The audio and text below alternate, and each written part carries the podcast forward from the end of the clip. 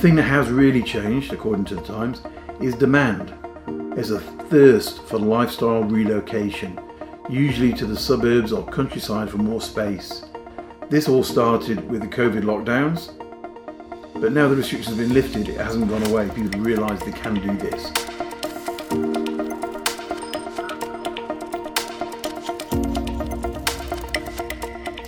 Good afternoon, welcome to the Market Wrap number 99 for APW. APW Property, Stuart Williamson here at the helm. Why are we doing this? To share common sense information for folks thinking of buying build, or building a buy to let property or portfolio of properties in the UK. It's just our views, so please do like, comment, subscribe, and share if you can. Now, this week, I thought to make it a bit more exciting, we do a quick survey of the news from the newspapers and influential sources around the UK. Okay, firstly, the Daily Telegraph. Headline is Green energy upgrades could lead to, could lead to severe housing shortage. They go on to say the government's eco rules, which force landlords to spend thousands upgrading their properties, will cause an acute housing shortage. A lack of advice means that landlords will be unable to improve homes in time to meet the new government targets. And this is the truth. You know, I have found this out myself, as I mentioned before, when I phoned my local guy who does this sort of stuff in Wales. Ministers have remained silent for 15 months since outlining plans to ban landlords from letting energy inefficient properties. So we have comments from Meera Chindooroy of the NLRA, she warns this inaction could not mean could mean property investors cannot complete works ahead of expected 2025 deadline. NRLA is the National Residential Landlords Association, which is a trade body. She goes on to say the targets would be impossible to meet in time and would mean landlords could be banned from letting out properties that are deemed to be insufficiently energy efficient. This would exacerbate the country's current housing crisis, which is all about supply and demand, not enough supply, too much demand. In addition, she goes on to say the 2025 deadline envisaged in the consultation is now all but impossible to meet. Without a renewed plan, there is very a very serious risk of exacerbating an already serious supply crisis in the rental sector. Just to explain, the government consultation on energy improvements in the private sector closed in January 2021.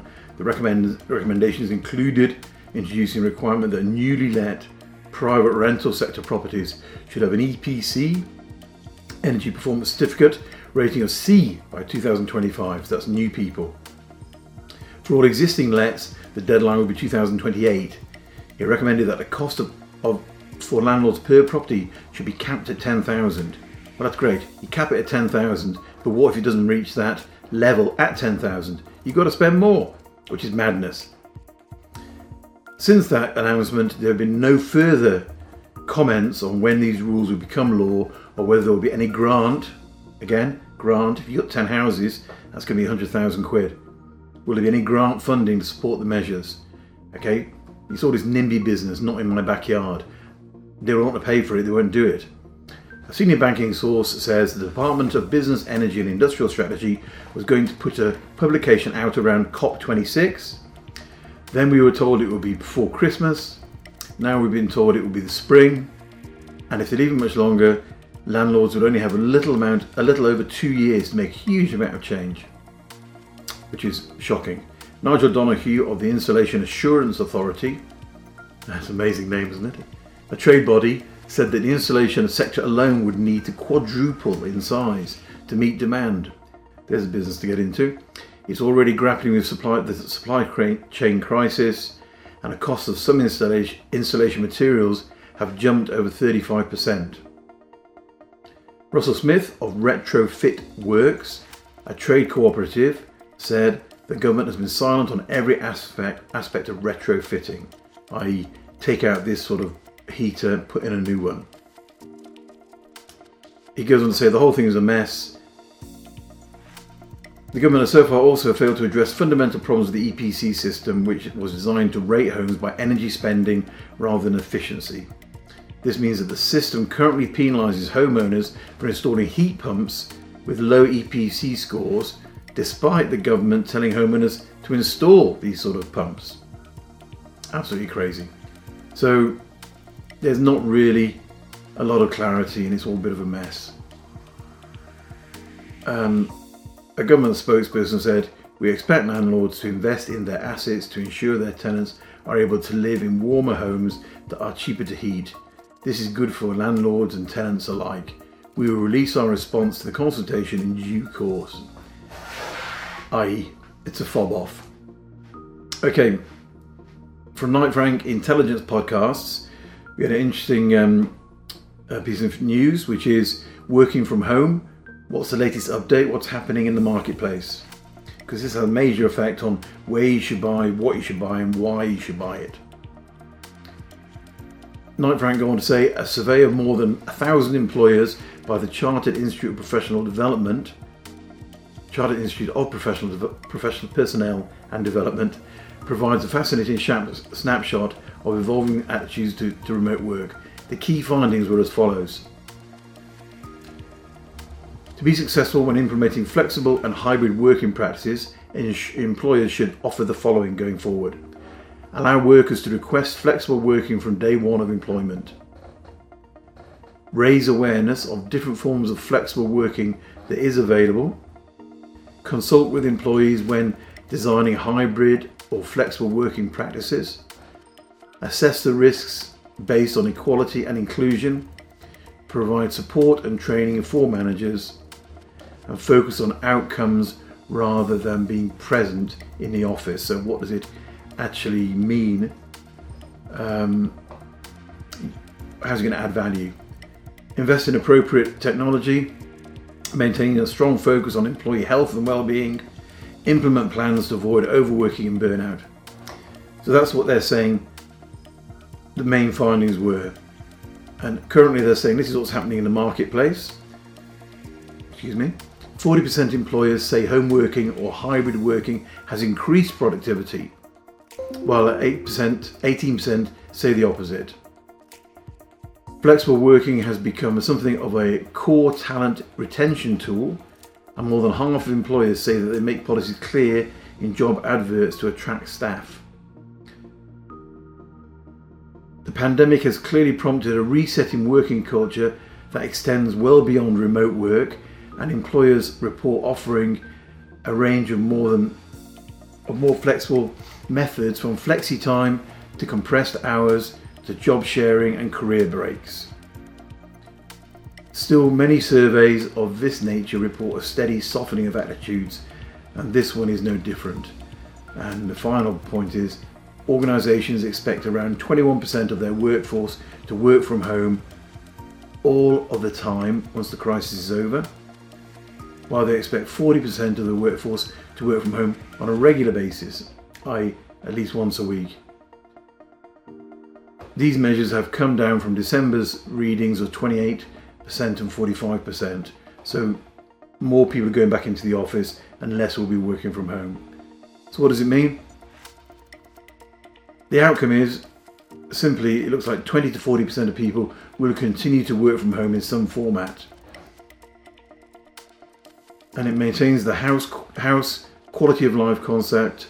It supports HMOs for living in the cities, involves it supports city living, it also supports buy to let in the, in the regions. So it's very positive for everyone. Okay, the Daily Mail. In a letter, I heard that Wales is having a council tax clampdown, clamp down on second homeowners amid soaring prices. Will all other parts of the UK have this same clampdown? Will it affect buy to lets in a big way? Interesting news. There's going to be a council tax clampdown. Clampdown the Welsh Government actually announced a clampdown on second home owners, and they said second home owners in Wales will see council tax rise by up to 300%. The rationale being average house prices in Wales, places like Tenby, Pembrokeshire, have gone up by 13.4% in the last year. So, is this a good thing to do? On the surface, it probably would appear that it, getting rid of empty homes out there, second homes, is quite a good idea. Um, however, Jeremy Leaf, who's a well-known Northern estate agent, says the Welsh Government's proposals at first glance appear laudable. Any policy which seeks to make more properties available to purchase for local people at affordable prices should be welcomed. He goes on to say, for too long, prices in picturesque Wales have likely been inflated by second homeowners and those seeking to let their properties for holidaymakers, i.e. short-term lets, many from London and other areas, which has pushed them, pushed prices even beyond the reach, further beyond the reach of, of locals. However, as we've seen, markets never work as simply as that, and the Welsh Government needs to be careful it isn't creating a longer term problem, a larger problem, if it changes if the changes contribute to a reduction in supply, pushing property prices even higher. Excuse me, this follows the upmarket seaside town, also Southwold, cracking down on, on the same way. Holiday lets and second homes because it's becoming a ghost town. And so basically they're adding a tax now on all new builds. They must be occupied by someone or the tax is going to be three times. It's, it's a bit ad hoc and it'd be better if it was more centralised and controlled. But from our perspective, there's no need to worry about it from, from a buy-to-let perspective because it isn't buy-to-let, it's second homes. Then we look at the, the Times, London Times. Why do house prices keep rising? Savills research using data from independent data analyst 20CI has crunched the numbers and found that house prices are going up and it all started with Rishi Sunak, the Chancellor, introducing the stamp duty holiday in July 2020. The tax break, coupled with a desire for lifestyle changes, pushed agreed sales up 43% higher than the pre-pandemic times. This ravaged stock levels, and so by April 2021, there were 19% fewer homes left to buy than usual. So two years on from that, and the national and the, and the market has yet to recover. National stock levels are running 8% lower than on average. In March, in March there were 2% fewer homes on sale than in March 20, 2019, which suggests that sellers are confident enough now for the first time since the pandemic to bring their houses back into the market for the traditional spring bounce. The thing that has really changed, according to the Times, is demand. There's a thirst for lifestyle relocation, usually to the suburbs or countryside for more space. This all started with the COVID lockdowns, but now the restrictions have been lifted, it hasn't gone away. People realise they can do this, and that's the whole point. You can do it, you don't need to be stuck in the city all the time. While the sales in the UK aren't quite as frenzied as they were, they are still 16% higher than the pre pandemic average. In March, agreed sales were 22% higher than two year than two years ago.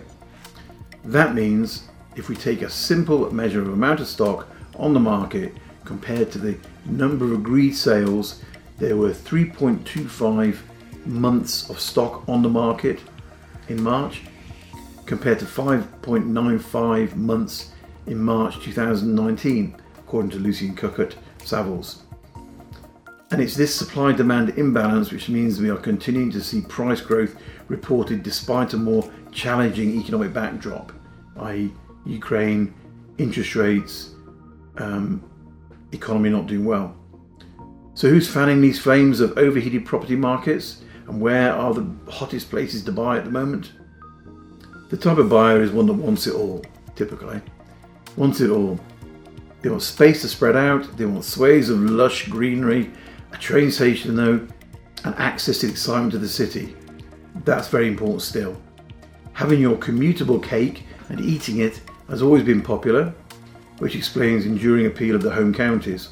However, more people are relocating than ever, and hybrid working, as we just discussed from the uh, report by Savills, uh, Bernard Frank, is growing people are willing to twi- travel for twice as long every week to get into work. Certain areas are really, are really benefiting. Thurrock and Essex, for example, 55% less for sale than two years ago because it's close, it's good value, and you can get into London, Liverpool Street in less than an hour. Agreed sales were 89% up in Watford. Who would have thought that? A similarly convenient location. Same as Kingston, Epsom, the South Coast towns, towns and further afield. In summary, sky high demand will continue to add fuel, further fuel to the fire for a while yet, says Tom Bill, head of residential research at Knight Frank in the Times. We expect this to calm down later this year as mortgage rates creep up and the cost of living squeeze tightens. Furthermore, double digit house price growth will slow to single digits as supply picks up and the housing market feels more tethered to the real economy. So by the time you watch this, it'll be Friday. There will have been a um, another interest rate rise for sure, and that will further calm the market down, which is a good thing. But we don't believe it will go into a, a, a recession and have a, a massive crash because there's too much demand out there. We've recently launched the APW TV channel. Uh, there's a link to it here. Please do have a watch. We're going to be bringing monthly interviews and interesting people in the marketplace, developers, um, builders, landlords, all this sort of stuff. You can hear what's going on and what their thoughts are. So I hope you enjoyed it today. Do take care. Do join us again next week if you can. Thanks very much. Cheerio.